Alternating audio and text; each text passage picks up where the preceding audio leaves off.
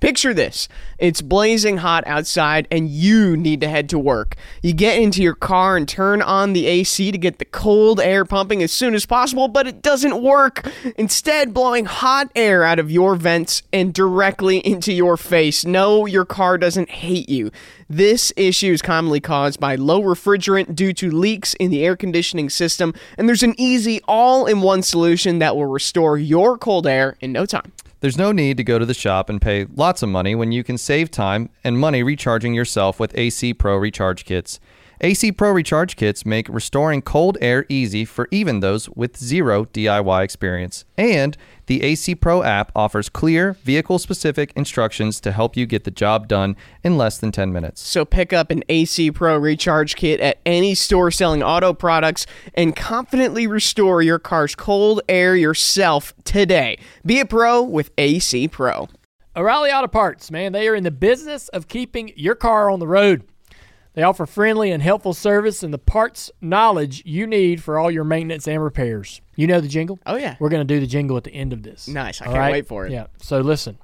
Listen to the end.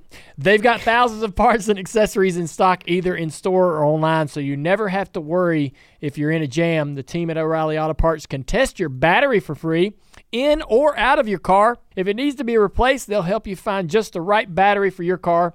Need your windshield wipers replaced? A brake light fixed, or a quick service, they'll help you find the right part or point you to the nearest local repair shop for help.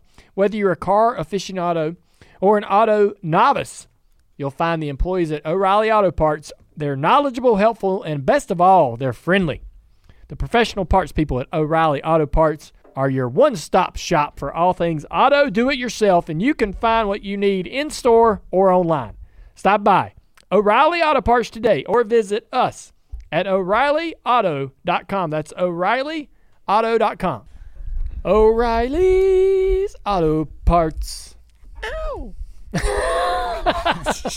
you better put that in there. What do you think? Did it get him? I am weird, dude. You are weird.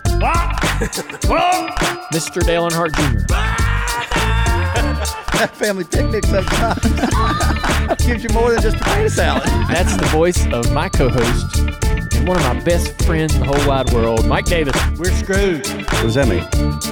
No, we're not standing in that box together in our underwear. Are you kidding me, Mike? Oh my god, that is hilarious. Hey, everybody, we're back again for another episode of the Dale Jr. Download in the Bojangles studio. And I'm here with my co-host Mike Davis. How you doing, Mike? I'm doing well. Happy Halloween to you. Yeah, it is Halloween. Um, and uh, a lot of things going on out there. One of the things is going on. You know, I love my dirty rice. Yes, you love dirty rice from Bojangles. Well, you can get a free regular size dirty rice using the promo code DALE when you place an order on bojangles.com. So you can go place this order online, That's right. or they have an app as well. Um, there's participating stores, and this is through November the 22nd.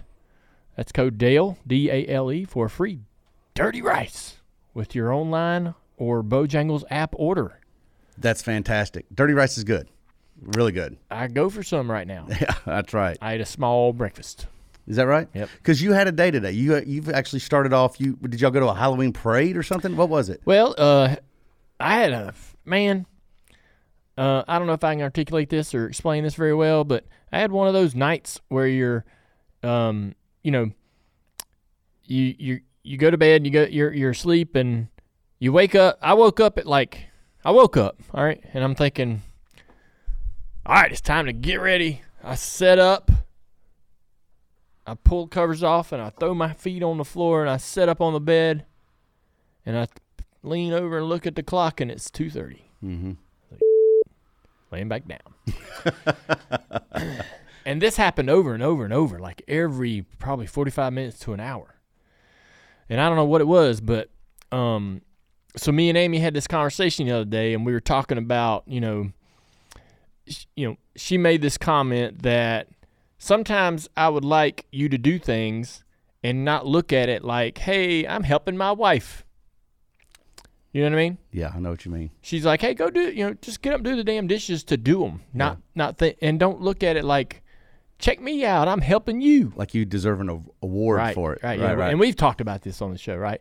And so uh, I think that I had it in my mind when I went to bed that I was going to get up this morning and help I, Amy get the girls ready because my selfish ass usually gets up and gets in the shower and then I come bebopping downstairs and I'm like, okay, ready to take one to school.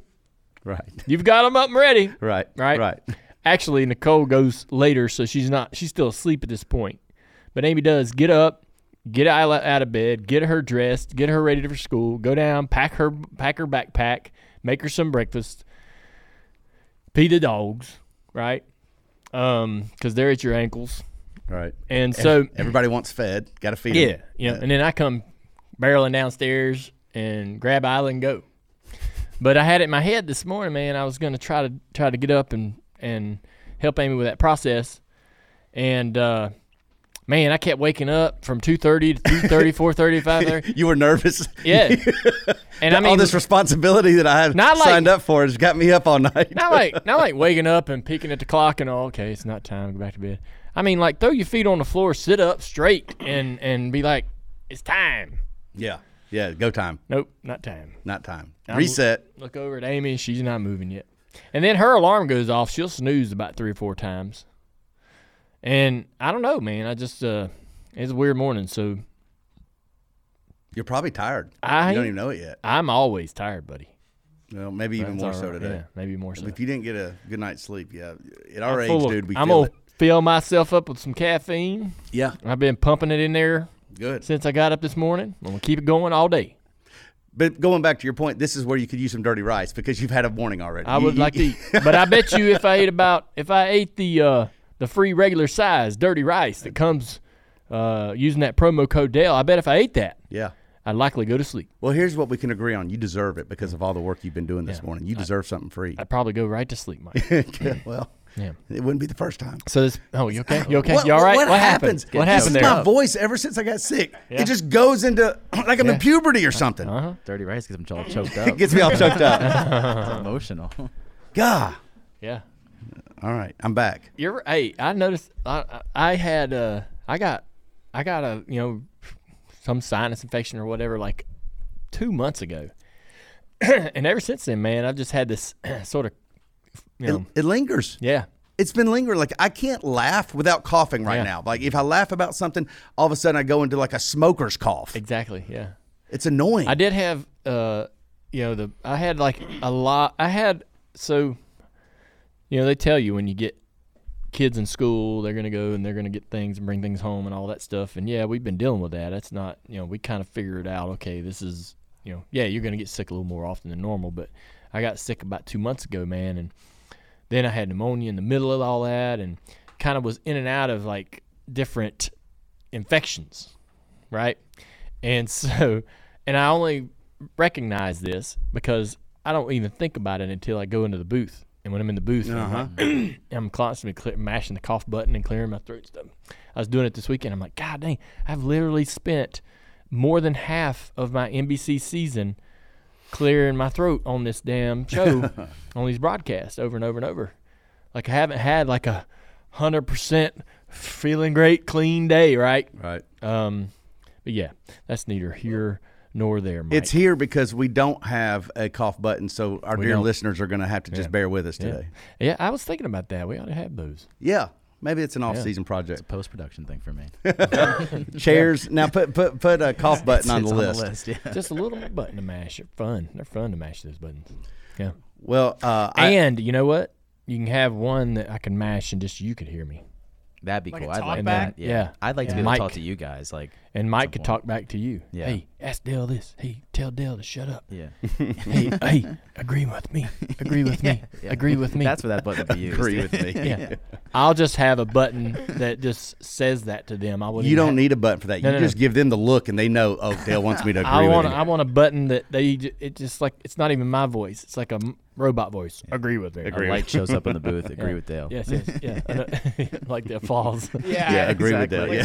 Time to agree. That that would be great. We should have like a laughing can, an applause can, like all those things. Just hit the button. That way, even when we're completely off base, we have crowd support. You know what would be fun? Remember um, to have somebody in the corner with all those sound effect things, like the original Yeah, traditional, like soundboard? 19. Yeah. No, not a soundboard. No. like the real physical objects that they used to use back in the 50s and 60s. like props. yes, like prop like the shoes. The shoes clop, clop, walking. clop. yeah, yeah, yeah, yeah. Right. Yeah, I know exactly what you're talking about. Um, That is so foreign to Andrew right now. He has no idea what No. we're talking about. And you know, and I thought Andrew would. Well, Andrew's still he's, He's still a- catching up. I He's thought I was agreeing with like a- and I missed the He's point. an old soul. Is he? Because like the other day, I'm gonna give you an example. Now this, there's a movie that I just assume everyone has seen and everybody knows lines to. Like there's always those movies, those classics, and Shawshank Redemption is one of them. And I brought up Shawshank Redemption the other day in the office.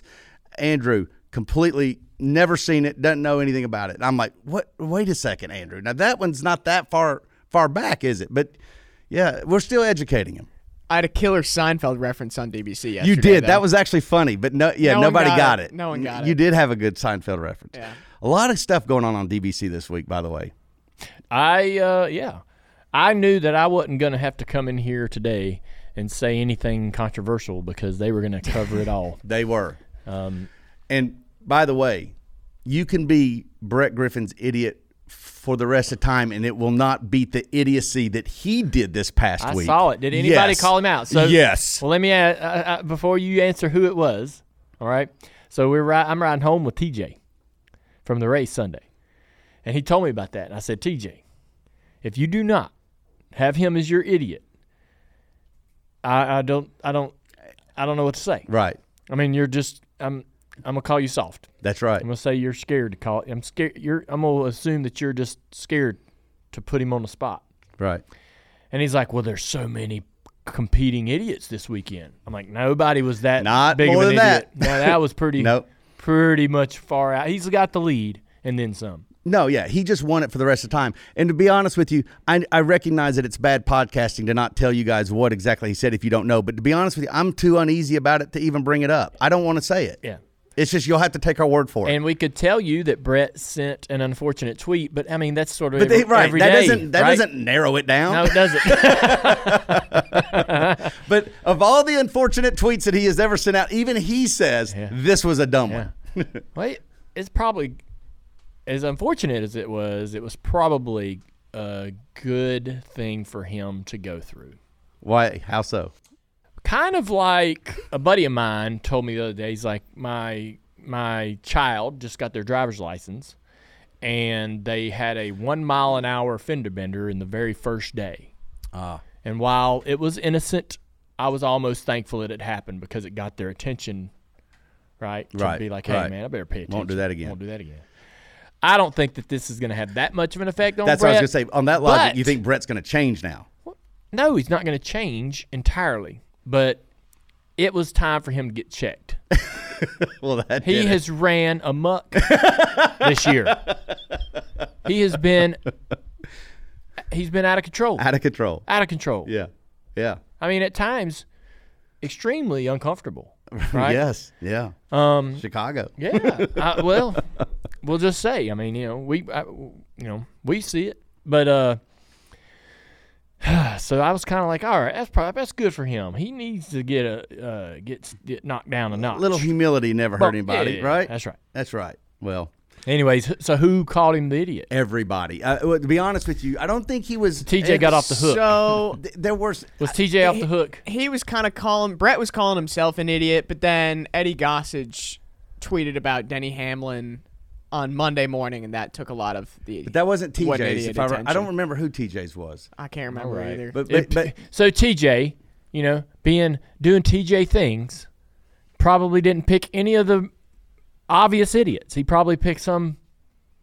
He probably went went to the Xfinity race, low hanging fruit. he did. Didn't I'll he? have to go back. I have to reference the notes. it was already forgettable what TJ did. You literally were there. This happened yesterday, Andrew. Yeah. Notes. It was a two. It was a two and a half hour show. I don't There was a remember. You listen going back on. to Andrew, you're too young to be forgetting what you did yesterday. Here- here's I the told thing. you he was an old soul. Yeah. He but remembers everything from 20 years ago, but nothing in the last week. Our buddy Jeff Gluck was on Door Bumper Clear, and J- Brett Griffin was Jeff Gluck's idiot of the week, the year, Yeah. the day, the hour. The rest of time, Jeff Gluck made Brett. So I mean, they talked about it at length. So he Yeah. did not get a get a you know. No, I'm a- saying did TJ get off Yeah, the hook? TJ. Did TJ get off the hook because he wouldn't press Brett? I think that TJ's a little intimidated by Brett. Really? Oh yeah. Cause I mean, I got that vibe in the car ride home. I was like, "Come on, man, you're gonna call him an idiot? He's that's an obvious. It's an obvious. It's an he's obvious. he's by far, in a way, the biggest idiot that I've seen this weekend, considering everything that happened. Well, And TJ's like, I don't know. There's a lot of idiots out there. I wish I could remember what Someone idiot- said someone said like Joey spinning Ty Gibbs was worthy of there one idiot. Nah. That might have been what TJ said, but I can't confirm or deny. Yeah. TJ would not call. Oh, he would call J- Joey because he's got that animosity. He's got a little. He's fe- hurt feelings still. I honestly don't remember what. his- Nobody understands the connection. I do, of Mike- course. I yeah, got no, it. I, right? yeah, Yeah, you I got spot it. for Joey Logano. Maybe. Uh, oh, if TJ did that, that's low. That's low, man. I'll. Uh, I mean, we're just assuming because nobody can remember. the notes weren't really what specific happened. enough, so now I'm texting Brandon, the other, the other editor, on who TJ's on idiot who was. TJ's idiot was. I'll get back to It you. was not memorable. It wasn't. Way to go, TJ. Made some memorable podcasts. That was my point. Is like we've already forgotten what TJ did. So like, that's that, that, that is maybe a bigger issue. All right. finally, we finally Yeah. succeeded at giving TJ a little. Now we Yeah. can move on. All right. It took me like ten minutes. It was the Joey. It was Joey. It was. oh my yeah. gosh, No wonder we forgot. For Come wrecking on. Ty. TJ. What a what a cop out. that is so easy. God, and just Nobody even knows that that happens really without um, you know, without Denny bringing it up on the podcast. it's not an. It's not even that. It's not a big deal. It's not an It's idiot. Martinsville, no, but it's not an idiot move. Yeah. I mean, it's just a move if you want to call it that, or it, Right. You know, he dumps the guy. Oh, TJ. His view of the world, man, is something else. It is something else. I wouldn't know it. He doesn't Ugh. ever say it. He doesn't give it a, a Oh yeah, he's opinion. dodgy. He- he- He- yeah, he needs a He's podcast. Switzerland. He's dodgy. He's Switzerland. He's dodgy. Experience the thrill of the racetrack like you're in the driver's seat with DraftKings Sportsbook. Bet on your favorite racers and feel the rush of every pass, pit stop, and victory like never before. Right now, new customers can turn five bucks into 200 instantly in bonus bets. Bet five on anything to score big, no matter what goes down on the track. The championship four is said, and even though a champion will be crowned this weekend at Phoenix Raceway, anyone could win the race. Teams will be putting it all on the line, so be sure to tune in to Dirty Modo as they handicap the field and recommend bets to watch for the 2023 season finale. With props, parlays, and more, there will be action to follow all race long. The action doesn't stop until the checkered flag drops. Download the DraftKings Sportsbook app now and join with code DALE.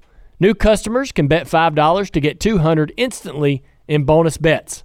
That's code DALE only on DraftKings Sportsbook. The crown is yours. Gambling problem? Call 1 800 Gambler or visit www.1800Gambler.net. For state specific disclaimers, check the show notes. 21 plus age varies by jurisdiction. Void in Ontario. See dkng.co slash auto racing for eligibility, terms, and responsible gaming resources. Bonus bets expire seven days after issuance. Eligibility and deposit restrictions apply. The Dale Jr. Download is brought to you by ZipRecruiter. You going to any concerts this summer, man? I am. I'm seeing a concert in June. Hardy and Kip Moore Love Hardy. in uh, Charlotte. I was so stressed getting the tickets. I'm gonna be front row. I'm gonna, I'm in the pit when these tickets go out. Man, I am online as soon as tickets open. I don't want to miss a thing. Yeah, you you know you got to act quick. Yes. And when you want the best, you have to act quickly, or someone else will get it instead. It's like if you're hiring for a business, you want to find the most talented people for your open roles before the competition scoops them up. Mm. So what's the best way to do that? ZipRecruiter. ZipRecruiter finds qualified candidates fast, and right now you can try it for free at ZipRecruiter.com/slash Dale Jr. ZipRecruiter's powerful matching technology takes center stage to identify top talent for your roles. Immediately after you post your job, ZipRecruiter's smart technology starts showing you qualified people for it. Amp up your hiring performance with ZipRecruiter and find the best fast. See why four out of five employers who post on ZipRecruiter get a quality candidate within the first day.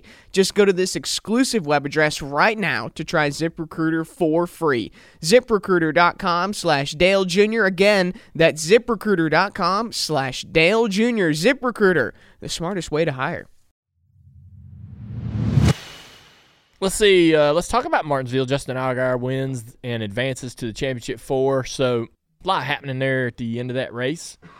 Um, let's. Uh, where do we begin? I mean, um, the so Sammy Smith, right? Sammy Smith. He's coming here to drive. We're pumped about that. Dude ran a great race. I saw him afterwards, and uh, I was like, you know, hey, I would. I'll be honest with you. I would never run that race if it was one. I'm going to pick one race to run a year. That one ain't even on the radar because of the craziness that happens at the end, right? I don't. I don't know that many people want to be in the middle of all that. And um, even the car, even the guys that are out there at the end of that race didn't want to be in that, but didn't have a choice, right? It's like we're all headed. It, it's like a, it was like a bunch of guys in a, in a in a rubber raft. Uh, they're going, hey man, we're gonna paddle down the river, and then they got into the rapids, right? They're like, oh, That's we're in exactly what I was thinking. yeah. Now they're in big trouble, Right. But they don't. They nothing they can do, right? Can't They- go- you jump out, you're gonna get smashed up in the rocks. Right. Yep. All right, So ride it out. You can ride this out. Ride it out. Hope for the best. That was what the last restart was like for the whole field. Okay, rafting. Yeah. Out of control rafting. yeah. Um, can you put yourself there, man, in that raft? I mean, that's exactly where I went when I was watching the race. I was like, this is definitely a raft. And I, I just feel like, I mean, I, I kind of had flashbacks of PTSD running out of gas on the pontoon. Yeah. I had all these moments, but it definitely I was in the water. So, um, Shivering, it's cold out. It was deliverance. That's what it was. It, it was, was deliverance, deliverance. at the end of that Yes. race. just hot enough that the Get sun's us- beating yeah. down on you. I heard a banjo, in fact, at the end of that race. It, it was, was uh, deliverance. it was a mess. So, anyways, uh, Sammy did a good job. It's good to see him run well. Um, he got screwed. Everybody wants to talk about bad teammates at RCR. I think we could kind of talk about JGR first. yeah. Honestly, So he was asking for the bottom. They and the wanting the twenty to take the top in the second row, right of the of the final restart. final restart. And John Hunter Nemechek takes the bottom. Sammy takes the bottom. So now Sammy's lining up fifth. because he was committed to the bottom, thinking that was part of the team Right. plan. Yeah. And uh, they the car that lined up fourth on the outside wins the race, That's right. right? So and, and Justin Allgaier. That's right. Justin was going to line up fifth. That's right. If Sammy takes thirds, Justin was going to take fifth. But it actually worked in our favor because of that little disagreement, whatever, whether it was a disagreement, misunderstanding, I'm not sure. Sammy, after the race, appeared to feel like that that you know he you know John Hunter wasn't a great teammate, blocking him on the restarts, impeding his progress. He had some runs and opportunities, and and and you know I really wasn't when I was watching it. I didn't even pick up on all that. I mean, I'm watching it. I'm watching John Hunter. I'm watching all the moves everyone's making. It had to go. I didn't see in the moment. I didn't go. Damn, John Hunter just blocked the out of Sammy and ruined Sammy's chance to go through. Right? Yeah, it would have been hard to because of all the chaos going on There was the so front. much other happening. Right. I mean, they were all right. They're all right there. Right? Yeah. But I'm just saying. Uh, it wasn't until after the race when I heard comments. I went, "Oh, okay. I really didn't. I really didn't feel that way in the moment, but yeah, I can see that. I can see how that would. I could see how you could expect more out of John Hunter in that moment. Um, and that's interesting. Like there was was there not conversation early in the week? Like John, you're through. You're locked in. Sammy, we're giving you every chance in the world. He had an amazing car, the best car. Just, you know, kudos to Joe Gibbs Racing for bringing the car that he needed to the racetrack to win and go through. But all the, you know, they didn't talk uh, team strategy, teammate strategy, even. I mean, we do. You know, we we set up in our meetings and go, "Hey, teammates, all right, this is what everybody's role and job is. All right, if you're in this situation, this is what we kind of hope that you choose." Um, and so I don't know. I don't know. I, I would be curious as to how the other teams handle those conversations and if they debrief and the teams tell the drivers sort of certain expectations. if they didn't before, certainly after what happened last year at Martinsville for JGR, would would lend you to think that maybe they do kind of have a, a bit of a plan or a bit advocate for team chemistry, being the fact that Ty Gibbs took out Brandon Jones and cost him a chance from being able to go compete. So same thing happened again. And and the thing about it is is that you know the the the the feeling was that if Sammy Smith could get around John Hunter and Nemechek, it was sort of game over. Like like he was ser- the class Sammy of the field. Sammy was that good, and so there was a couple restarts, not just the one on the end, but the one before that where John Hunter ended up getting punted out of the way. But there was a bit of block. I don't I don't think that was anything bad, but just if Sammy would have ever got around John Hunter, it was sort of that was kind of how it was going to end, and uh, boy, the, the the bigger issue goes back to was there actually a complete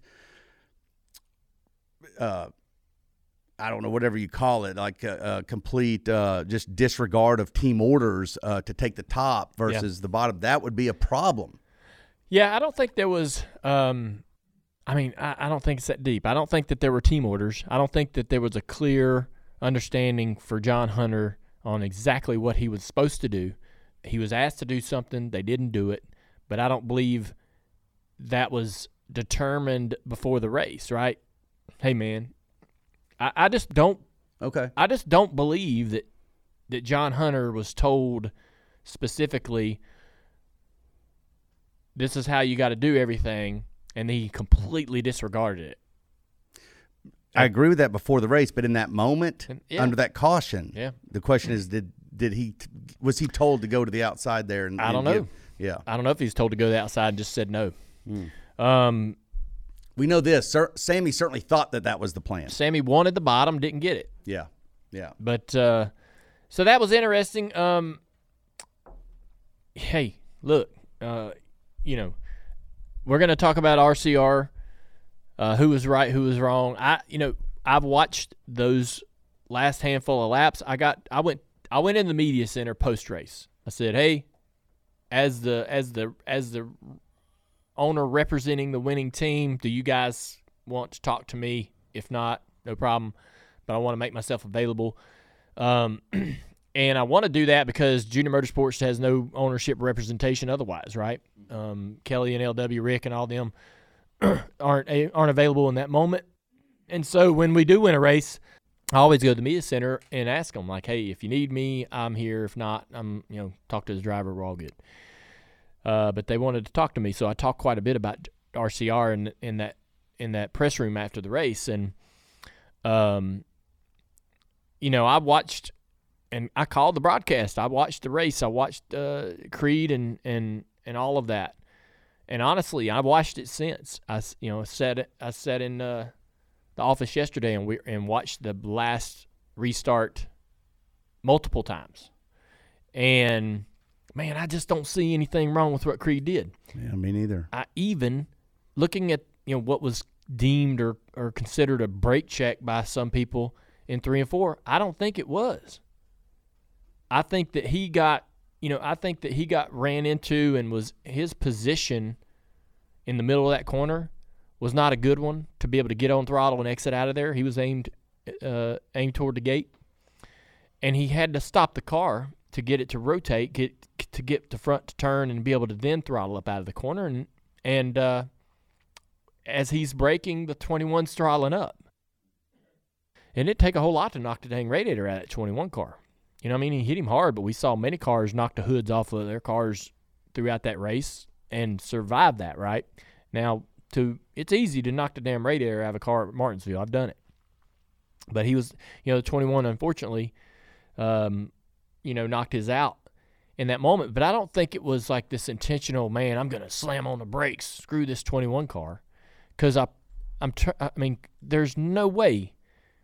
There's no way that Creed isn't trying to get to the finish line first. There's no way. The last, the only thing, only thing in Creed's mind in that very moment when he slams on the brakes in the middle of three and four is how do I how do I get there before everyone else? And how do I how do I get my car off this corner? And so you know, I just don't buy it. I don't buy that he did this intentional thing um, to to hurt his teammate or to you know, he was. I don't believe that in that moment there was there was spite leading the charge in terms of emotion and cho- and decision making. Right. All right. Um. Can I just add one thing? Oh, there's a lot to, lot more to add. Yeah, Okay, well, I don't know where to. Uh, I think because I, I told Justin I wasn't going to bring his name up, but I, I will in this case because I, I had to ask Justin what what he saw, yeah. and he brought up a couple points that I thought were interesting, and it's about this very thing. One is you got you can't lose sight of the fact that I think uh, Sheldon Creed would have known what everyone was bringing to the fight when Austin Hill went and knocked John Hunter Nemechek out on the restart with eight to go. Like that was that was if if you had intentions, you go ahead and go, okay, well, we know Austin's planning to get physical here because he did go move John Hunter out, right out of the Yeah. lead on that. So he got that in your mind, number one. Number two, on the last lap, everybody keeps bringing up the brake checking, and that's why I was really asking Justin. I'm like, what, what, am I to make of it? I'm just looking at a bunch of guys at Martinsville trying to make through the corner, and you know, and nobody's doing a good corner. And he's like, he thought that, and I could see this, like he thought that Sheldon's probably thinking going into three that Austin has made his move and they got rough, and that therefore Austin is going to try to get behind him and then move him out. And Yep. so he is slowing down in anticipating that move. It causes him to completely butcher the turn, butcher the corner. He goes high, loses it, all that stuff enables Allgaier to get through. So those two things I thought are just worth noting, and that is one, you sort of think, you know, you, you say to yourself as a driver, okay, he's going to get physical at the end. We know that he's just did it. He just showed his hand. And then two, if in fact he was going to get physical, he thought that Austin Hill's only move to win that race would have been to get behind him and then root him out going out of four. yeah. Yeah. Yeah. If you listen to the broadcast, that's my my comments coming down the back straightaway. Yeah. The 21's going to lift. The 21's trying to get behind him. The 21's going to try to run through him.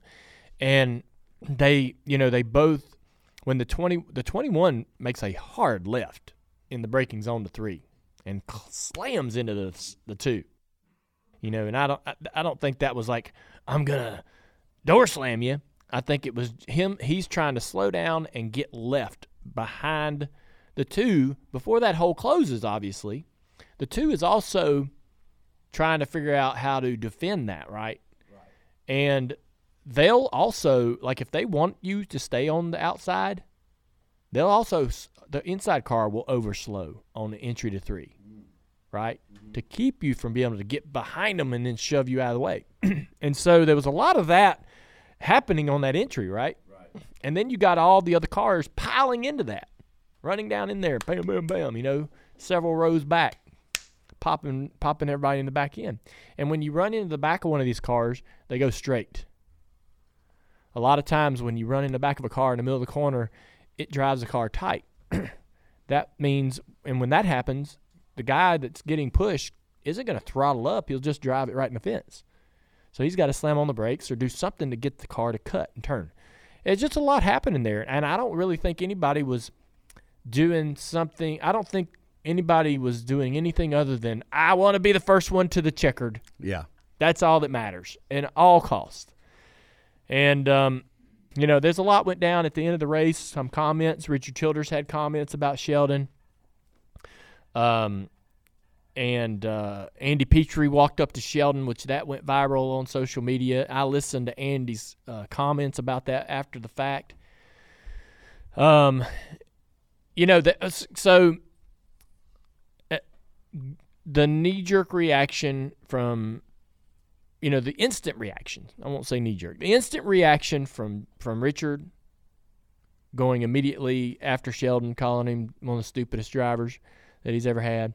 Um, uh, Austin clapping to the two two pit box. All of those things are, you know, they're heat of the moment. You're pissed, you're mad. It's short track racing, and that sort of short track racing mentality comes out where you're, you're you know, you're gonna maybe do some things that I um, promise you you want to dial back. Um, Richard Childress may not never admit it, but in the back of his mind, sitting right now, today, as we're talking and you're listening to this, he probably wishes, I would bet there's a 75% or better chance that he wishes he had never said, that about Sheldon Creed after that race, even if he believed it. Because you don't want that in the universe. You don't want peop- you don't want that thought. Richard Childress does not want the world to know that he believes that Creed's the dumbest driver he's ever hi- hired. He doesn't. It came out in a moment of, you know, in a moment of anger or whatever. But if you asked him that question two days later, he'd have a way more measured response and probably wouldn't have been so, you know, outright rude about it, right? Don't you believe that? You have to believe that. I want to believe that Richard Childress certainly feels like, yeah, I probably shouldn't have said that. I I want to believe it as well. I, I guess eh, the, the thing I took away from all that is that I was reminded, you know, everyone's hurt in this moment, right? In this moment um, after a race like that, but maybe even leading up to the race. Sheldon's already gone, or he's, you know, he's a lame duck in this case. Um, we know that Richard Childress Racing. Uh, you know, they take things personal, and you know what? I would too. Uh, There's a lot of things that have happened to them, whether it's Denny, you know, taking uh, Reddick straight out of him, the way they do it. I mean, like I would take those things personal. It hurts, right? And so, whatever happens, that you, you got a bunch of a bunch of people that wear their emotion on their sleeves, and I love that about Richard Childress Racing. I love that about Richard, Andy, all of them. Do they wish they had that to do over again? I mean, maybe. I, I don't know. I just think that they're all hurt, including Sheldon Creed. And so, when you have these moments emotion takes the wheel, logic gets in the back seat, and and that's what we have here. And I don't think anybody's right or wrong. And I don't, you know, maybe they have a chance to walk it back. Um, I noticed on was it? Uh, yeah, it was on Door Bumper Clear this week where they were debating with Gluck about whether that's a PR nightmare. I don't. And this goes to your point, and, I, and my, my thought on this is I don't know that it's a PR nightmare at all for Richard Childress Racing because I think they just were being honest in a moment. I don't think that's a PR problem. Um, so the question is, do they regret saying it? I, I don't know, but I don't think they regret it so much because it's a PR problem. I think they they, they said what they said. Um, I don't know. Do you do you think it's a PR problem that they said? I know you wouldn't do it to your driver, but I'm just saying they're they're a different breed. I don't think it's a PR nightmare, but it's definitely not a great look. Um, It ain't a good look. Um, you know, I, I, I love Richard Childress, and I I have a personal connection to that organization, and nothing will ever change the way I feel about them. I love Andy Petree and what he did for my father as a crew chief. You know, I didn't love what I saw, and dude, I'm not perfect. I I can't imagine what I would have done in that same scenario, but I would hope that I I would um, have tried to keep it level. Uh, I thought Creed did a really good job in his post race interview it, with everything coming at him. Right? I mean, I don't think he knows what Richard said in that moment, but he said, "Look, I tried to give him a chance to race." Look, I'm watching the replay as as I'm giving this interview. Creed watches the replay while it's while he's talking. He's like, I, that, I that instance, that instance, that instance. I still let him. I, he's he, he he lived the race the next corner. Right? I moved him. Yes, everybody was moving everybody, uh, but I didn't back him in the fence, and he's still got a shot here. Um, I thought Creed did a pretty decent job of of being, uh, you know, I think everybody really agrees with what Creed said and explained about his post race thoughts about what he was doing on the racetrack. And I listened to Gluck on DBC, and um, I feel like that the majority's in looks at it and goes, I don't see a problem. Um, and but it, I want to, you know, Richard is Richard. Richard's real. He ain't gonna hold back. But you know, I just felt bad for everybody in that moment. I felt bad Me too. for Creed. I hated seeing Richard uh, in that mode. Um, I think the Andy Petree thing wasn't quite as a big a deal as it looked visually and op- optics wise. That looked bad in the moment, but after hearing Andy discuss it, he was like, um, you know, hearing his comments about it, it, it, I it, it kind of took some of the sting out of it for me. But, um, you know, it's just a bad deal. I, I, um, the other thing too is, um, this is like that relationship, right, between, you know, this is like the relationship between two celebrities that doesn't work out, and and you never learn the truth, right?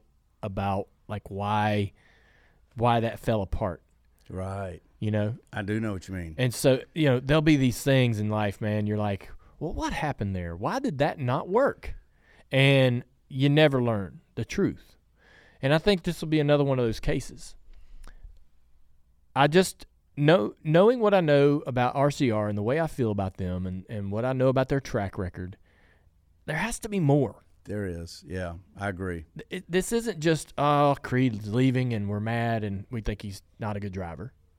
There's got to be more that has been going on in the last two years to sour their opinions of each other, right? Yeah. Specifically, RCR's opinion of Creed. I don't know what it, I don't know what that is. Whether it's little smart ass remarks or just lack of effort, I don't know what it is.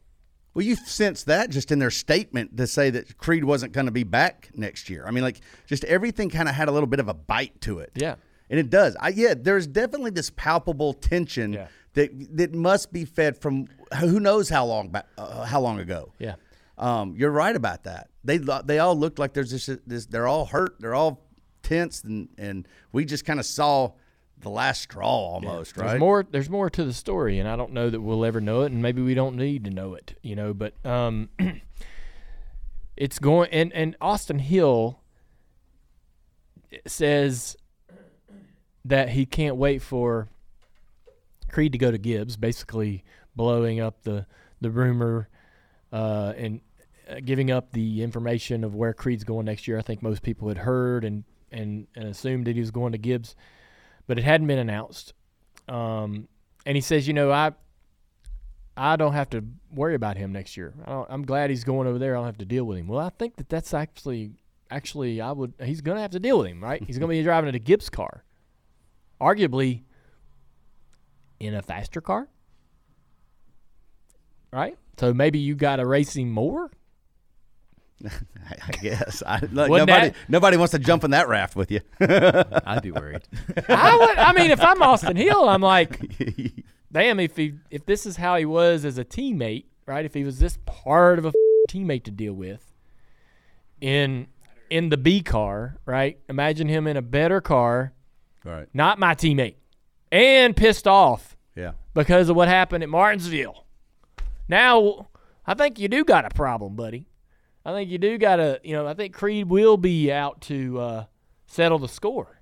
Hell yes. Freddie mentioned on DBC that at RCR Fan Day, which was this past week, Sheldon Creed, like when he was making his appearance, said on stage, "The next oppor- the next opportunity I have is like going to be the best, you know, one in my career at RCR Fan Day." So you want to look at reasons why they might be pissed off leading into the race? That right there would be Yeah. a, g- a huge one. You don't say that at fan took day. a dig on their he took a dig at them on their own property. Um, yeah, Is what you're in saying. Their own, In front of their own what people. you're what you're telling me is that he walked into the building and said, uh, "I'm looking forward to next year because it's going to be better." in front of all of their fans that are there to, to adore them and Right. oh Yeah, I mean, listen, whether or not that's what he intended to do, that's exactly how it's interpreted, and I wouldn't be any different. That would be a dig. well i think that you know if if austin hill had his way right he's going to go into the gibbs deal be better and he's going to race the out of and beat and make you know austin hill's next year miserable he's not going to austin hill's not free from this right Yeah. Um, now Austin Hill would do himself a big favor, taking his first tour through the museum at RCR, Which you said that last week. yeah, and then and, and then trying to draw some of the power, some of the some of the magic from within those That's museum funny. walls to be able to uh, you know go to the fight the good fight. Um, You don't want to piss that bunch off. Go through their museum, learn everything you can about it, Yeah. know their history, because that, yeah, Yeah. they they hold a grudge. Hey, I want to say this though, and um, I, I got one more thought. oh yeah, go ahead. All right, so um, to your last point. Okay. um, RCR are pure racers. Yep.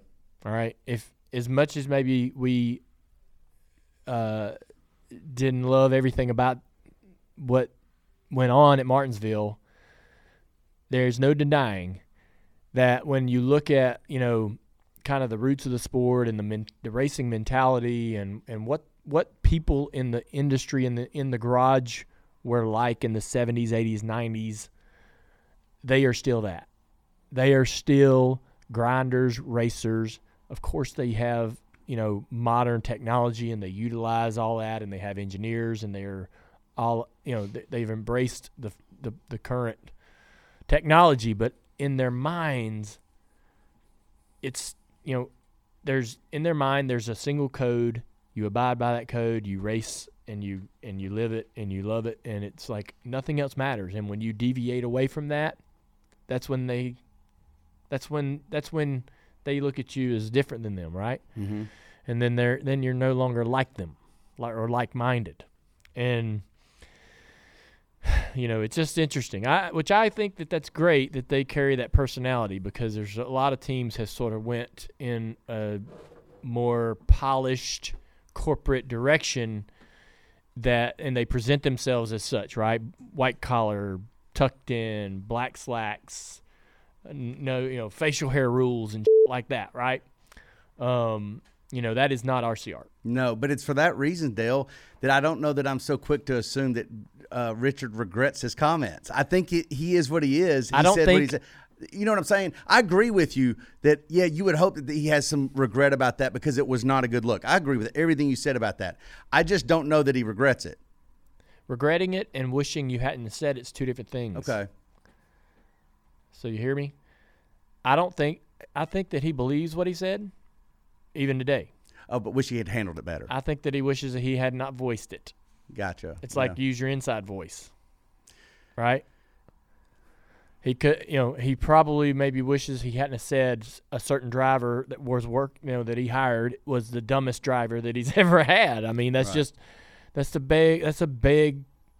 What other owners out there being that cavalier, right, with their emotions and thoughts? Right. And, it, you know, even in its best case scenario, all it does is force all of us fans to go back and think, okay, can I come up with a dumber driver that Richard's ever hired? Which is immediately what we started thinking, like, all right, let's look at the old RCR roster, right? But we got to thank Richard also because that did allow us to uh, crown Brett the idiot of the week. That is what came out of this. Yeah. So, yeah, thank you, Richard. Don't change. Yeah. I, I want to say, um, going to the good side of this story, Justin Allgaier winning. We've said it on this podcast so many times, but when you can see some emotion out of you know where the drivers or the team or the Yeah. crew or the when you get to feel the the uh, the joy of victory, Yeah. man, Junior Motorsport Junior Motorsports just put that on display in this win, right? Can we get that on a T-shirt? Junior Motor Shorts. Junior Motorsports. did you hear that? Did you hear the Eddie D'Hondt radio call? yes. Oh man, it's so good. It's so good. NASCAR put that out yesterday. I mean, like that is pure emotion. And Justin said he goes, I heard sounds coming out of Eddie D'Hondt, who's his spotter, that he has never heard before. And that's right. That's just pure, pure pandemonium, joy. I love that about it. Um, so yeah, we'll we'll save our Phoenix stuff for the Thursday episode, Yeah. but um, that was a good win. I'm looking at my phone mic and I'm approving a graphic about an announcement that I'm about to make sometime today or tomorrow. I know this announcement. Yeah. we could tease it, but we can't Yeah. announce it. I'm going to run a little race in my late model car. oh, well, you did more than tease it. you practically All right. announced it. Well, there's a few out there. There's a few races. Could be anywhere. Um, but yeah, stay tuned. Follow our social media handles for that. Um, so, forgive me. Listen, man. The mar- let's go back to back to Justin, back to winning, back to all of that. I was up in the broadcast booth, going through the broadcast, living all that, right? I don't know what it was, but when that race was over, I didn't have any I didn't have much joy. I didn't have much elation. I had only relief. Hmm. And I had I felt like I don't and I don't know exactly why that was. I know. I'm 100% I'm thrilled. In the moment, I'm thrilled that Justin is going to go ra- get a chance to race for the championship because I badly wanted that for him. Right? Yeah. saw him post race at Phoenix last year, and me and him hugged and cried on pit road because he had you know wanted this so badly, right? And we keep keep slipping through our fingers. And I told him, I said on stage at Victory Lane in Martinsville, I said, "You remember that moment, man?" And he said, "I that I had I had that on my phone as my lock screen all off season because I didn't want to do that again. Mm. It was like a reminder of um, why I'm going to go back and try harder." And I said, "Yeah, let's not have that experience this year. Let's win, right?" Um. Now, I do know that Sam Mayer's also trying to go win a championship for us as well. And I called Sam this week and I said, Sam, you're the favorite. This is before Martinsville, obviously. He had a rough day. But when you look at Homestead and everything in the playoffs, I'm like, you could legitimately consider yourself the favorite going into this deal. You're not you're not the underdog, buddy. Go in there with your chest out you're the man to beat. Go in there. There's no reason why you can't win this championship. You're not lucky to be in the four. You're a legitimate contender and can go do it, right?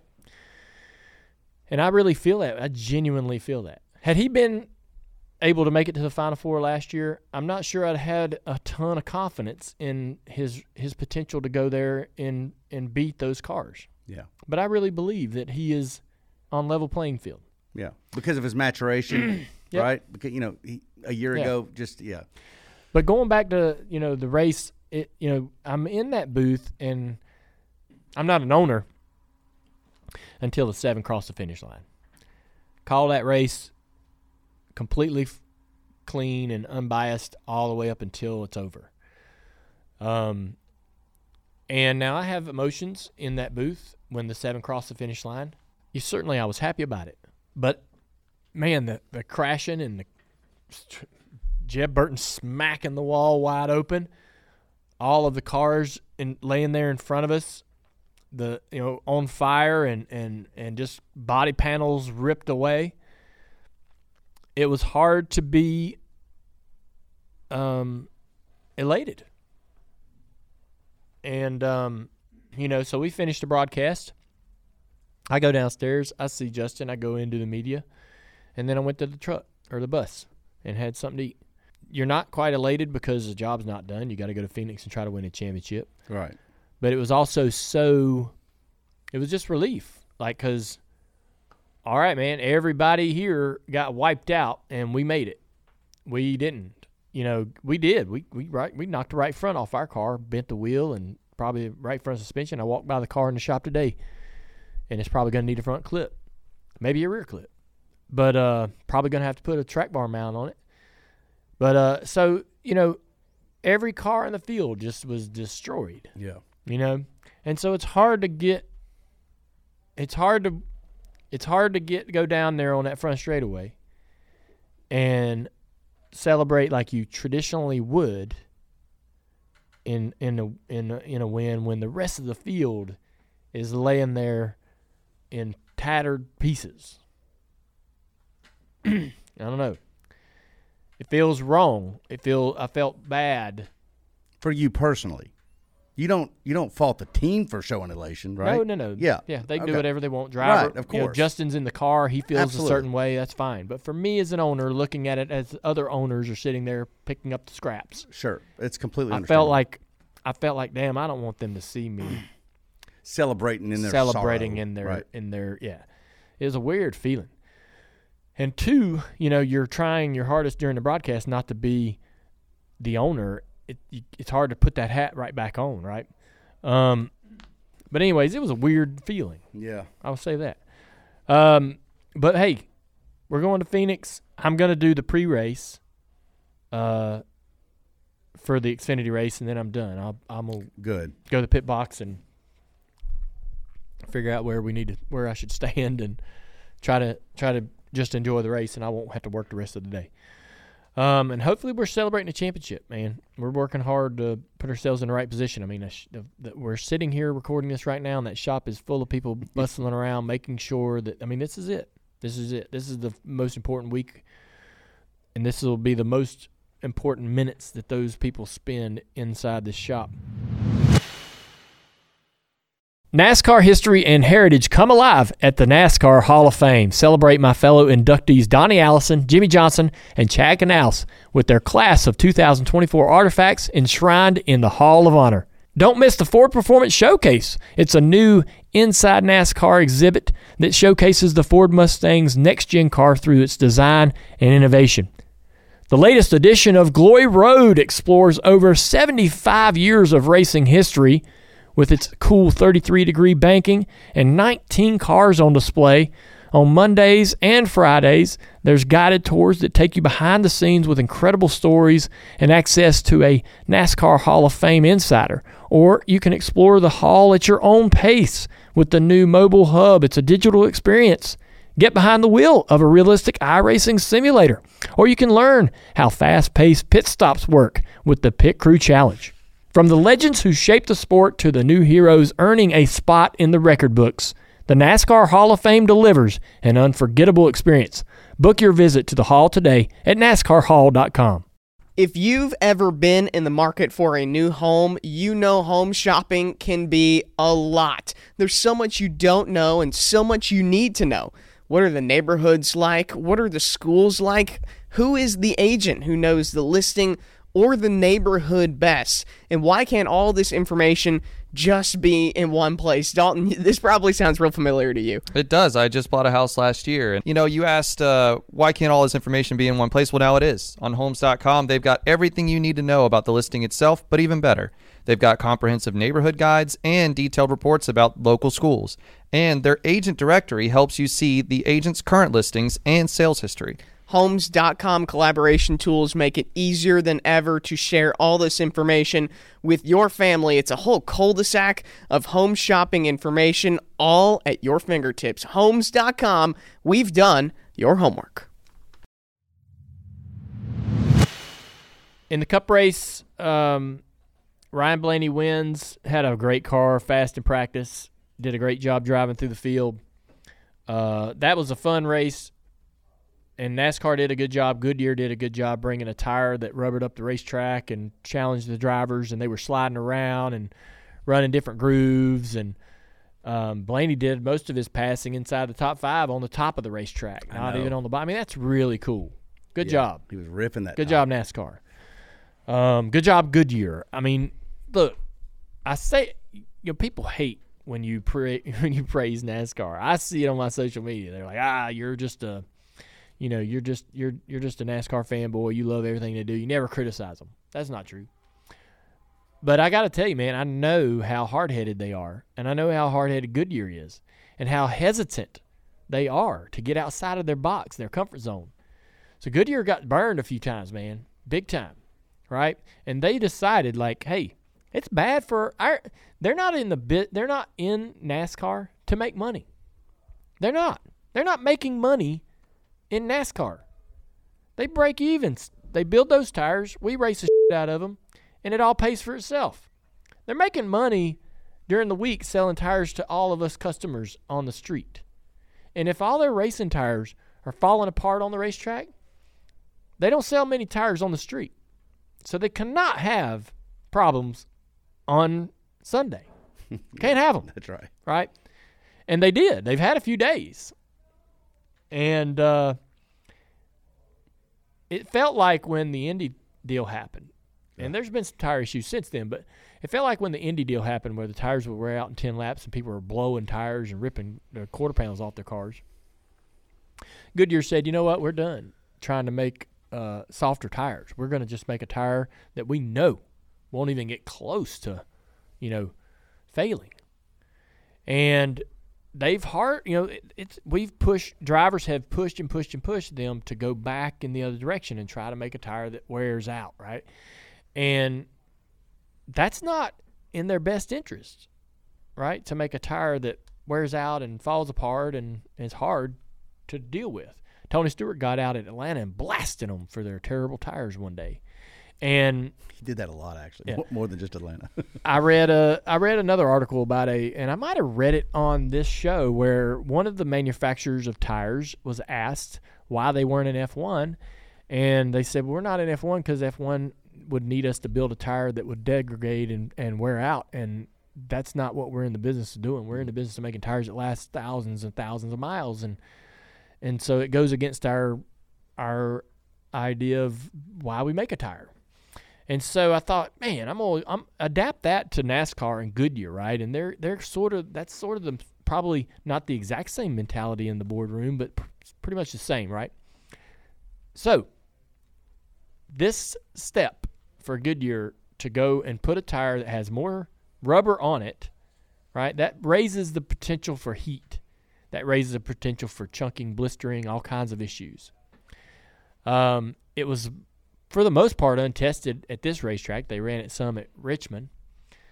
Uh, it did rubber up the racetrack, but it and it did all the things they hoped it would do. But it could have went the it could have went wrong. It was a risk, and it was a risk on arguably the second most important date of the season because you got the championship next week.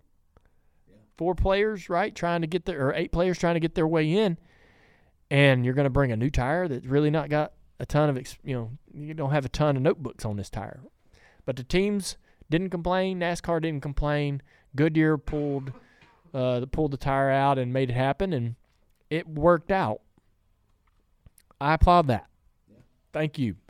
Um, you know, otherwise, man, I mean, we probably still would have seen somebody bump somebody out of the way, but there would probably have been 75% less passing with the old tire. I like to call it the 3,000 mile tire because it can run forever and never lay a single track of rubber down. It's amazing, that tire. Um, anyways, uh, pretty cool, man. And Blaney, uh, yeah, obviously I'm still uh, my pick's still alive. How about that, huh? It's like I knew what I was talking about. I know I've been really fortunate. Um, It blow. That's That- not the most amazing thing. I've been Most really is- fortunate that Blaney has really done an amazing job. The team is fast. They hadn't been. the, the, the were are. Uh, no, they are now. But I'm Yeah. just saying is that uh, It didn't matter. It, I they, know. they had all the good stuff on the shelf till the playoffs. They just ran like you knew they would do they February. came they came into the season, were kicking ass, and then they were like, "Hey, it's some good. We better save this. Put it on the shelf." That's what they did. this is the deal I just I, I I just wasn't looking forward to dealing with. Is the one that he he was right back in February, oh, yeah. The- and and even when Penske looked like they were lost out there for most of the year. They now started strong, man. Blaney was okay, fast fine. out of the gate. But then again, it's like just what Logano did last year, right? Logano, you know, a forgettable regular season goes in there wins a championship. I had no idea where your Blaney pick came from in February. right. And even at the beginning of the playoffs, I'm like, this is not, this is not gonna last. And now he's Who's got the- life. Yeah, yeah. He's- Life, honestly, he's probably the favorite. right, right. He's not a life. What? Boy went out there and stole, took it from him, took it from him. Yep. Yeah. I got nothing to add to that. I got nothing. Who was your pick, Mike? Denny? Who? Denny? Oh, Yeah. oh, what happened? No life. we No got no life. life. No. Not we, we had life. No more life. Shoot. Speaking of Denny, man, you think that he enjoyed his uh, season of podcasting? Yeah, I think. Uh, listen, I certainly have, and I think a lot of people have. I mean, No, whether no, you no. like Doc- my what? question, my question is: Did Denny like podcasting this year? Yes. Is Denny going to do his show again next year? Yes. You know that for a fact. well, yeah. You didn't you change his mind in a heartbeat? well, he'd be breach of contract then, wouldn't he? Look, you don't need to. hey, Richard Childress, you don't need That's to put why I that kind of out have there. confidence. That, yeah, I think he's doing it. Let's dial it back a little bit, Richard. Jeez. Hey, um, That's an I'm- underrated comment right there. Huh? That's an underrated comment by you. They, won't- they, didn't- they're gonna get that when they listen back. I was just curious if he really enjoyed it, because I mean, you know, there's there's days when he had to go in after, you know, obviously like hey, this this this week, you know, doesn't make the final four, has to go do a podcast, doesn't? He could say I don't want to do my podcast, uh, but he has to do it. He does it, put it out. I saw it. I've been retweeting it. Uh, Are you are you trying to say that this has something to do with him not making the playoffs? No, no, no. Okay, I'm just I- saying there was some other moments during the season where I'm like, I wonder how Denny's feeling about having to go and do his podcast right now because the last 24 hours have been pretty miserable for him. Yeah. Well, And I know he is a moody ass race car driver, just like I was. You know how I mean, dude. You know how I was when things weren't going good, or something bad happened on Sunday. You think I was going to go do a podcast at you know midnight? no, but I don't think you and Denny are the same people. Denny needs an outlet. Okay. Denny, if Denny doesn't have a podcast, as we remember from last year, Yeah. Denny's just going to go All right. put those opinions out somewhere else. And so, uh, for that reason, does do you get burned out after a long season of anything that you do? Yeah, of course. I, I, I don't think that that's uh, I would love saying too much, but I think that Denny likes being able to have an outlet. I would to- love to hear his unfiltered opinion about his experience this year podcasting, all the way back through, um, you know, the penalty with with Chastain at Phoenix, um, all the way, you know, through the the long winter or the long summer, you know, stretch, uh, going through the playoffs, trying to focus and all that, and and still having all these, uh, you know, these obligations that are, you know, which the podcast is one of them. I just love to hear his true. You know what we ought to do, and I think he would be up for it. Is that we ought to just bring him over here and let's just ask him. Yeah. He would absolutely do that. It would be fun just us have a kind of like a um, an open conversation about the year with actions detrimental. I think it'd be interesting not only for me to hear, you to hear, but also other drivers to hear. Heck yeah, man. Right. Listen, because of, of course, you know, we the hill that we like to fight from is the one that looks for people that have transparency and personality and emotions and all that stuff. And you don't really get it from the the crop of drivers anymore. I think Denny's sort of the old guard now, especially with Harvick leaving. So, um, you know what? I, I've always said that uh, even if you don't like Denny as a race car driver, you're not a fan of him, you're going to miss that candor when it's gone. Yeah, I you're going to miss it. I think even the haters are good are, are understanding that at this point. I hope so. I think the podcast did that. They were like, you know, before he had the podcast, they were, you know, his haters just, uh, you know, just got to, you know, just got to hate on him. And now I think once he does this podcast, he, even the haters are like, you know what, I, I, I still, I might still listen. Uh, I still hate the guy, but, uh, you know, it's a driver doing a podcast, and it's one of the drivers that's that owns actually owns a team, and and there's a lot of, you know, he's talking about a lot of different you know things happen in the industry and I and I'm learning information from this and it's informative. exactly. Um, and so yeah. But anyways, I was You, just you know who's come around a lot on that? who's that? NASCAR. Ooh, NASCAR NASCAR did not love the fact that he was going to be doing a podcast called Actions Detrimental at the beginning of the year. But now, and you know, I'm not going to call out people by name, but they actually are enjoying the podcast, and it's it's actually helped the relationship between NASCAR and Denny. I think. Let's hope it stays that way. Yeah, I'm not saying that they won't penalize him for stuff. I mean, he's good for a couple penalties a year. Well. he's, he's sort of like how you kind of budget that you're going to lose about 100 points, maybe some money. I think they probably plan on that. I like that, man, because I want us to have a great relationship with NASCAR. yeah, me too. Um, so uh, t- w- I didn't go to Martinsville Friday. There was an Xfinity practice that I didn't work. I was at Tony Jr.'s wedding. Yeah. Tony Jr. got married. Tony Eury Jr. Yeah, Tony Eury Jr. Um, it was a great ceremony, uh, and I, uh, you know, it was great to see Tony Jr. I got to see my brother Kerry. They live right next door to each other, and um, I- Tony Senior and almost all of the eight Bud crew were there. Yeah. Uh, so I got to see all of them. Troy uh, Troy Prince, one of the guys that works on the team back in the day, brought a side of one of our old cars down, Oh, Like a side a panel. super speedway side from uh, like 2002 to 2003, 2004. The, the car had raced a, handful of different races. It was a good was a good chassis for us. Um, won some races, and so uh, he brought a side down for me to take home, and also got to see Neil Bonnett's son and grand, grandson. oh wow, Yeah. Now that's neat. I had a picture taken with him. I was going to post it on social media, but ha- just hadn't got around to it. But um, yeah, it was great to see them. And I never see them, never talk to them hardly, but I, our dads were like brothers, and so when I see them, it's like family. It's like you don't even if you didn't talk to them in three years, you're like, hey, Yeah. you know, our dads were so close that it's like a we you know we got this obligation right to to have a bond, which is which is really cool That is cool. Yeah. That is cool. good to see them. Um, yeah, I um, the hell else? Oh, I had this app I wanted to tell you about, Mike. All right. Um, and this don't have to make the show, but and I really don't like promote um that that isn't helping our podcast, but you may like this. Okay. All hear it. so it's called the program, and um, I, f- I like managing apps, like managing games, management games, Yeah. right? Yeah. Um, Oh yeah, I'm into one right okay, now too. are you what it's called? It's a horse racing game. Perfect. I have some great horses It's now. in the fun folder. I get it's foaling season, just so you know. I might like I might like to know what that is. Um, I like to I might like to hear about your game. All right, I'll All tell right, you all about it. This My is wife it. will This kill is you. it. Um, it's it's called the program college football. Oh yeah, I'm interested. It is good.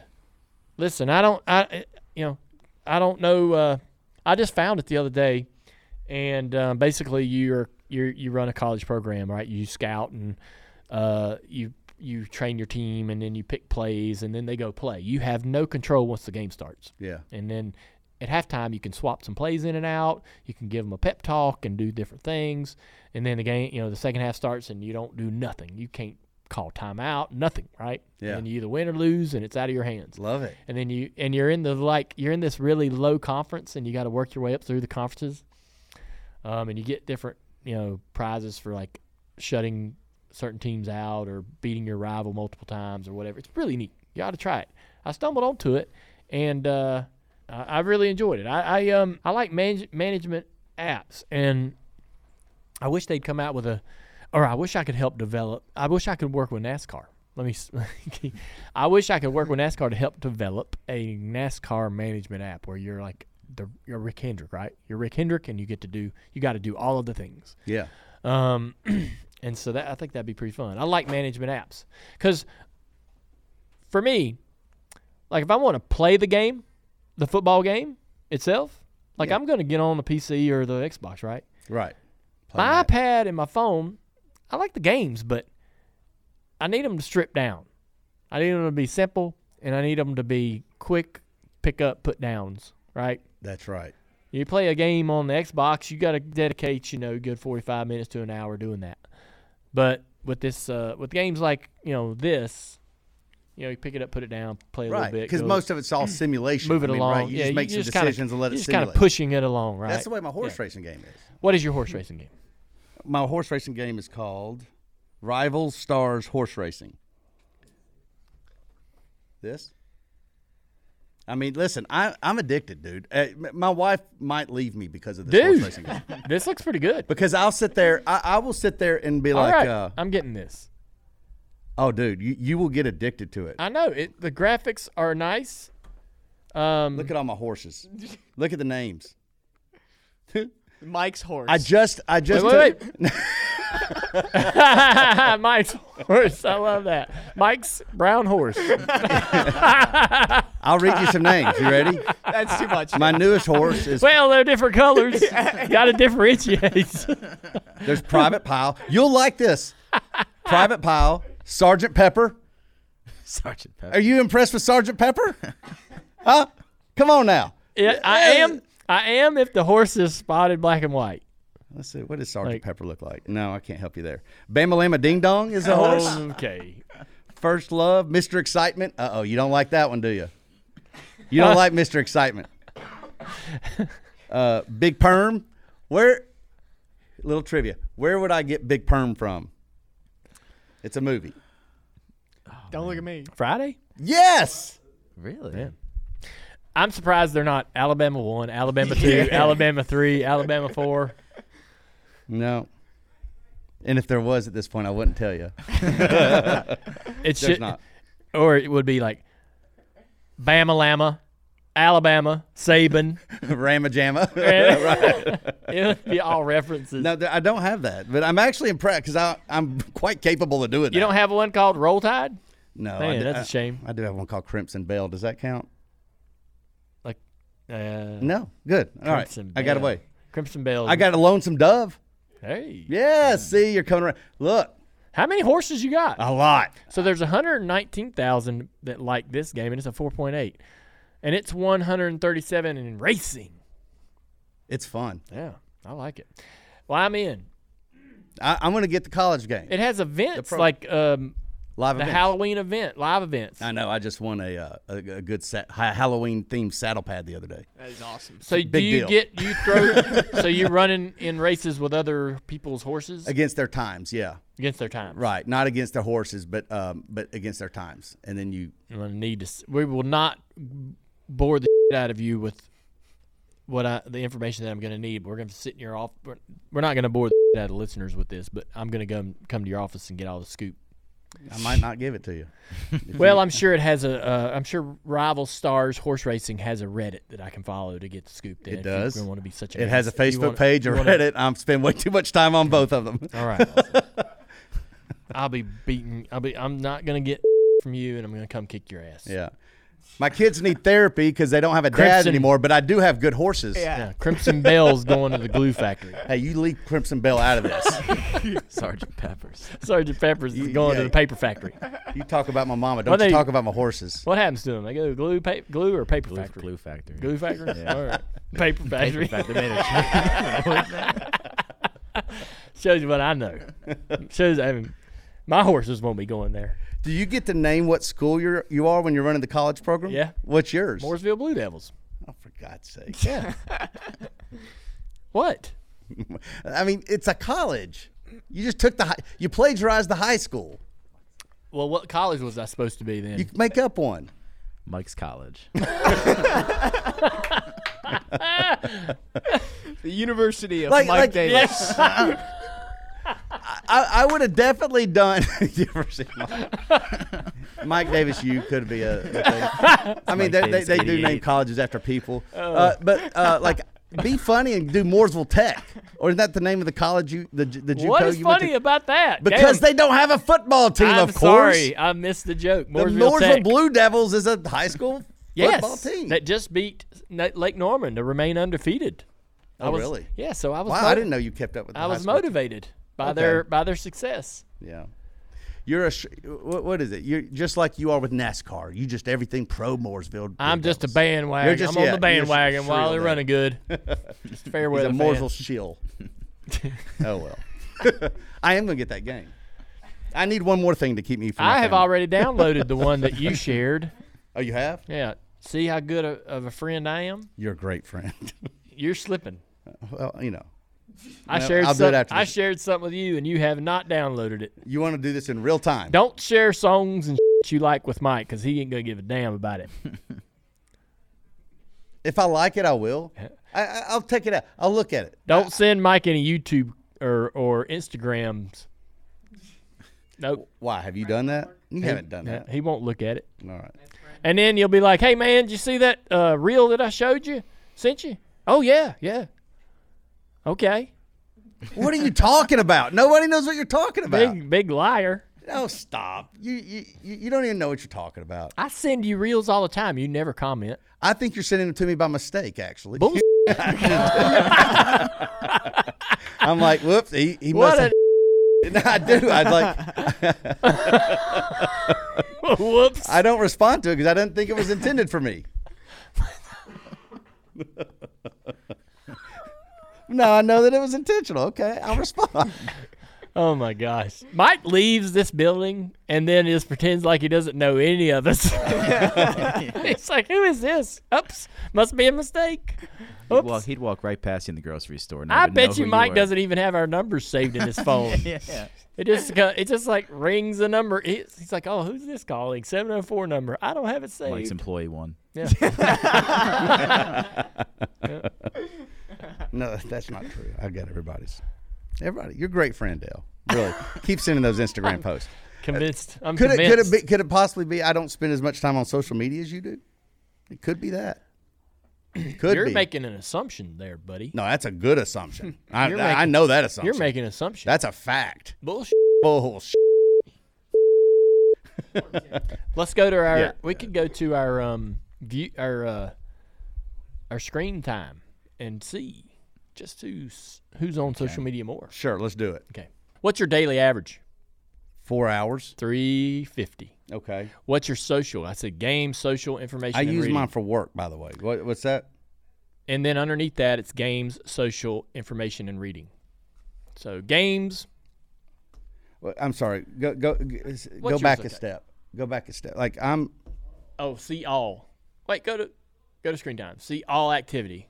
Click okay, that. got yes, it. sir. There we go. Sorry. All right, here we go. All right, so three and three hours and fifty minutes a day. Mike's just a tick more. Um, I'm at games now. What do you have? I, my, mine says games, social, and information and reading. What are the? Do you have three topics underneath your hours? Yes. What are they? Games, entertainment, games, one hour. Eight hours and thirty-five minutes. God, I've been playing a lot of college football. Wow. management. Eight hours? Yes, A day? our team is good. Very, very good. Mooresville is very good. Very good. Mooresville, boy, Mooresville gets more attention from you in, the, in this Hey, game than the actual they are, football team They are to be. coach. They are to be called the Mooresville Blue oh, Devils. God. All right, not the team. The team. All right. All right. How about social? One minute? Bullshit. Today. Okay, that, but that, that- I'm just reading what he's asking for. Oh, it is today. You gotta go to. You gotta go to week. Where the hell's that? It's I'm on week. yeah. All right, hold up, hold up, hold up. Hold You're up. on day at the top, very top, weekday. Okay. All right. So Games. 31 minutes. Games. 31 um Oh god. That's a big number. What's your but Mine was eight hours and eight and a half hours. okay, mine's 7. Okay. Social media, one hour, three minutes. 31 minutes. All right. Um, Insta. So, do you have when you go down to your most used? Yeah, I don't have Instagram on my iPad. Okay. Do you have anything? Uh I have Insta- social social media related? Instagram, twenty eight minutes. Um, I guess. I guess I'm more. I, I mean, to be honest with you, uh, the best social media platform that I have on there is just Facebook, and it's 29 minutes. Yeah. That's a week. 29 minutes a week. I mean, I don't really.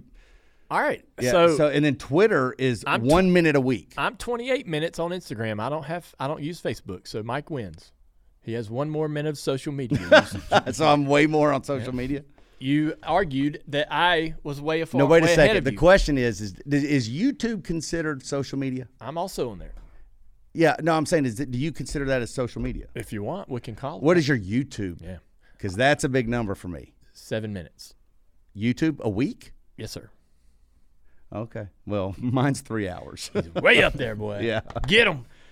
All right. Hey, so maybe, maybe I don't use it as much as you think. Can I ask a question? I want to ask a question, and I need everybody uh, because this is real life question. Okay. So I've got a 14 year old.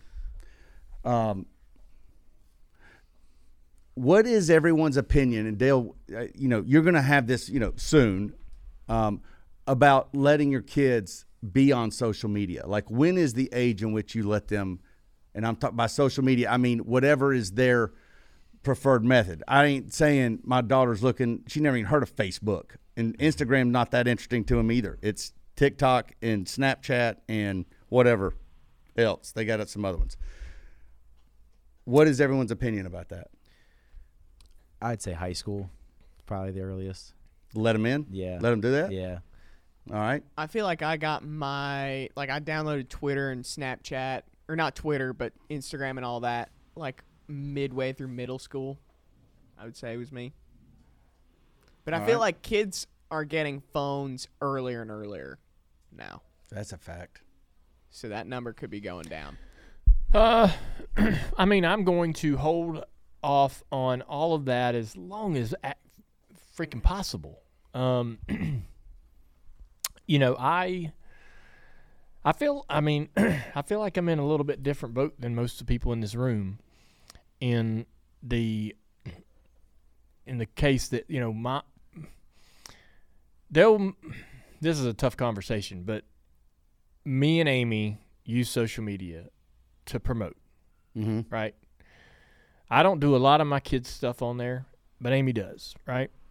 And we have an understanding that it's, you know, it's our own decisions how we want to navigate that. We don't have a disagreement. Uh, uh, we don't have any misunderstanding. But I think that I think there'll be there's some things I think that'll be inevitable that you won't be able to stop.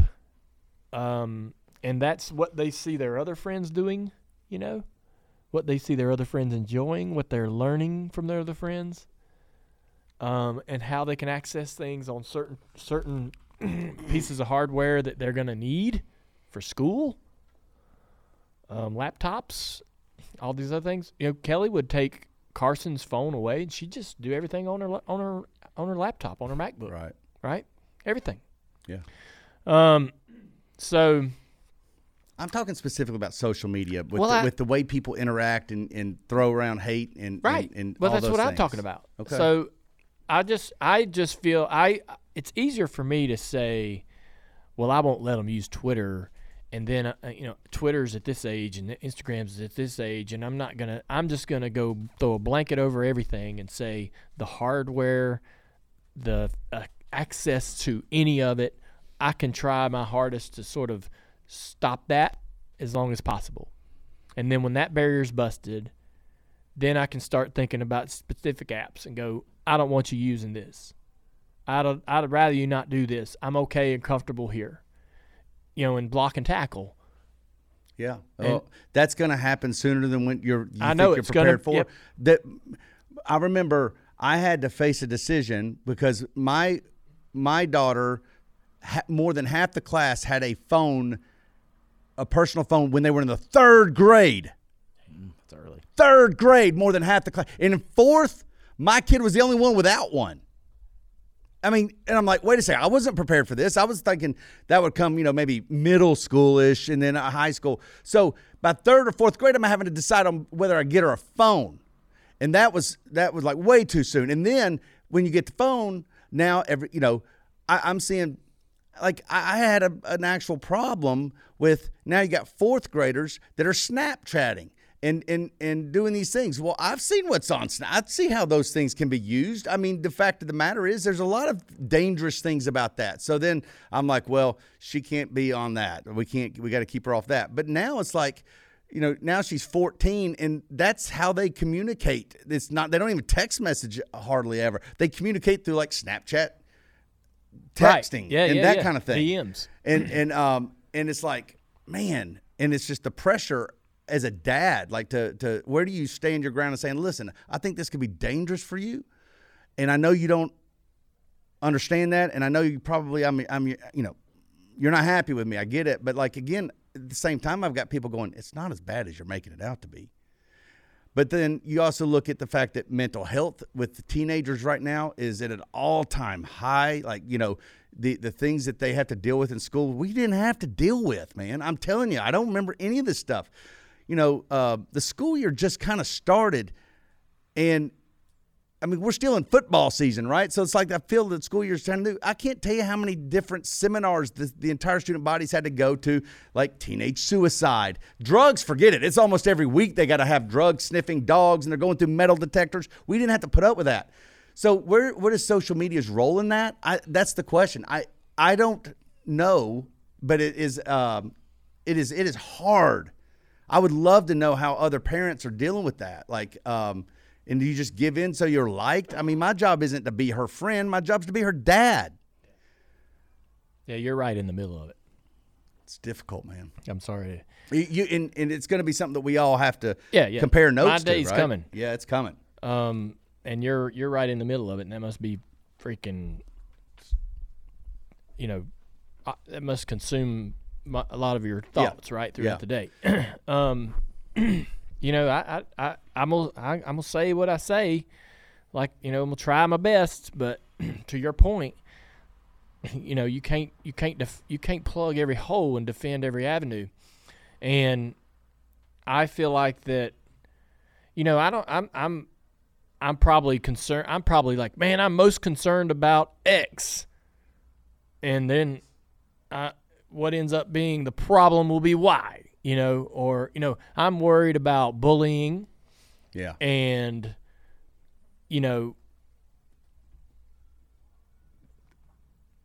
how how you know having how mean someone can be or a group of people can be right when it's when you get uh, people group you know coming together to to to attack somebody um so but hey, that might not even be what ends up becoming the more challenging issue, right? That could it could be um, something entirely different, and you just I don't know what you do. I just don't know what you do. Yeah. You do best you can. Well, we can move on. I, I- mean, we talk about. I, won't- I don't want to deter us from talking about those things because, like you say, man, it's note taking. It's it's you know I may hear something that helps me down the road. Um, you you know you getting it off your chest, and maybe somebody reaches out to you because of what you said today to helps you. I'm certain that that'll more than likely happen every time that I've ever had a conversation on our podcast where I've not had the answers and I've been like, "Hey, I'm having this issue," just saying, just telling you my experience. I've somebody's you know reacted to that and and shared a thought that'll Yeah. that'll help you you know process it. Um, and so that's more than likely. Maybe I hope so. I mean, if anybody out there wants to give us advice, we're always open ears. But I, I will. I can tell you this. I mean, I know I said we can move on, but the fact is, is that I think part of it, if I'm being very honest, is that you know, I, I listen. People say say some pretty mean things to all of us, frankly. yeah. And this year, listen, I see it. I see when people talk their, you know, talk that about me and my, my role and what I do, and I can't stay. Like I, I, I did see a comment even last week um, where I'm sitting there letting you talk about our uh, your experience in the in the race car, right? You just you Yeah. just run the, the race, and uh, we were just, and I'm just sitting there listening, and like a commenter says, "I hate how Mike Davis acts like he drives a race car." And I'm like literally in this in this moment, I'm just listening to the the one that drives the race car tell me about the experience of the drive race car. So it's like I say to myself, you can't win. There's some people just want to say it just to just to just to get under your skin. And the truth of the matter is, is that as much as we say that it doesn't get under our skin, I think everybody gets under their skin a little bit. I think you know nobody likes to just some some people like it fuels them like a I don't know a Kyle Busch or a Denny. They like to, to soak it in, but I don't know, man. Sometimes so I know how much um, venom can be thrown around on social media, and I don't want my kids to be exposed to it because not that not about what gets thrown my way, but per, but what's potentially gets thrown their way. Yeah. And because I don't think that they're mature enough their, their brain doesn't develop until they're 25 or fully develop when it's 25 so what what is their reaction when somebody does that cyberbullying to them i don't know that they're equipped to be able to handle that and i know that you can't prevent bullying all the time. I know you can't. You can't plug every hole. I like that analogy actually. But you can minimize it by you know not going and saying hey yeah here's all the different things that you can go open yourself up to the entire world and they can just run amok and just say whatever they want to you and you will see it. And are we expecting kids to be able to just be able to process that for what it is? I don't know man. I think it contributes to a lot of the problems so i don't know. That's why i am struggling with it because it's like i'm i'm i'm trying to decide on where my own experiences have to go uh, be applied to their experiences and that's probably unfair to them to some degree but yet it's the reality that i'm dealing with right now. It's a struggle. Yeah. At Alma, we know the connection between you and your therapist matters. But if you're already feeling stressed and burnt out, the idea of trying to find a therapist you really connect with can be overwhelming. That's why Alma's focused on helping you find the right therapist for you. When you browse their online directory, you can filter your search based on the qualities that are most important to you. Then you can book a free 15 minute consultation call with any therapist you're interested in seeing, so you can get a feel for whether they're the right fit before you commit to a full length session. Alma also makes it easy for mental health care providers to navigate insurance. That's why 95% of therapists in their directory accept insurance for sessions. So you can find care that's affordable without stressing about the paperwork. You want to talk to someone, but not just anyone. Alma is there to help you find the right fit. Visit helloalma.com slash therapy60 to schedule a free consultation today. That's helloalma dot com slash therapy60.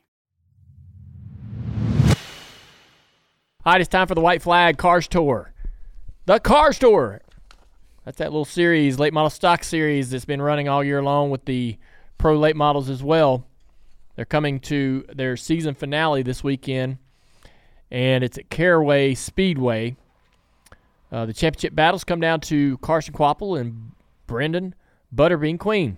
You can tune in on FloRacing this Saturday at 1:30 p.m. It's in the afternoon. All right. So you get to uh, tune in, watch uh, the Cars Tour have their season finale at Caraway Speedway, and then uh, that's this Saturday, November fourth, and then you can tune into the Cup Series and or the Xfinity Series. I'm sorry, and see how everything goes down there. But make sure you listen to Door Bumper Clear. Actions Detrimental. It's out now this week. Dirty Mo Live will be joined by a few. Sp- Dirty Mo Live will be joined by a few special guests this week, and you can watch live on YouTube on Wednesday afternoon. Been enjoying those. You guys Yeah. have been doing a great job You know, with Dirty Mo Live. We're involved with that fan-controlled racing team. I heard uh, about and, that. and so that's uh, that's what you can more previewing that on Dirty I'm Mo curious. Live this week. Um, you know, we'll download the app and, And- we'll push uh, four tires, four tires, four tires. and Andrew's a broadcaster. Yeah, I'll be I want- broadcasting on Saturday. Put in Live three stream. rounds of wedge. three rounds, three rounds, three rounds, three rounds, three rounds. We're gonna tighten this car up. Well, the crew chief is opening it up to setup too. Like fans can vote on They setup should. before the race. He- Like he that, it's should. it's super in depth. I mean, if people are really gonna get into this, might as well leave it wide open. yeah. A new episode of Speed Street will drop this Wednesday. Don't forget, Dirty Mo Doe is also coming back on Thursday to preview the championship deciding race at Phoenix. You'll want to hear everything Steve and the team has to say. And then we're going to be back tomorrow with guest Jamie McMurray. He has been requested as a guest for a long time and it's finally happening. Uh, we're going to close this season out with a couple of great guests, and Jamie is one of them. Have a great Tuesday, and we'll see you tomorrow. Check out, check, check, check out Dirty Mo Media. Check out Dirty Mo Media. Twitter, Facebook, TikTok, and Instagram.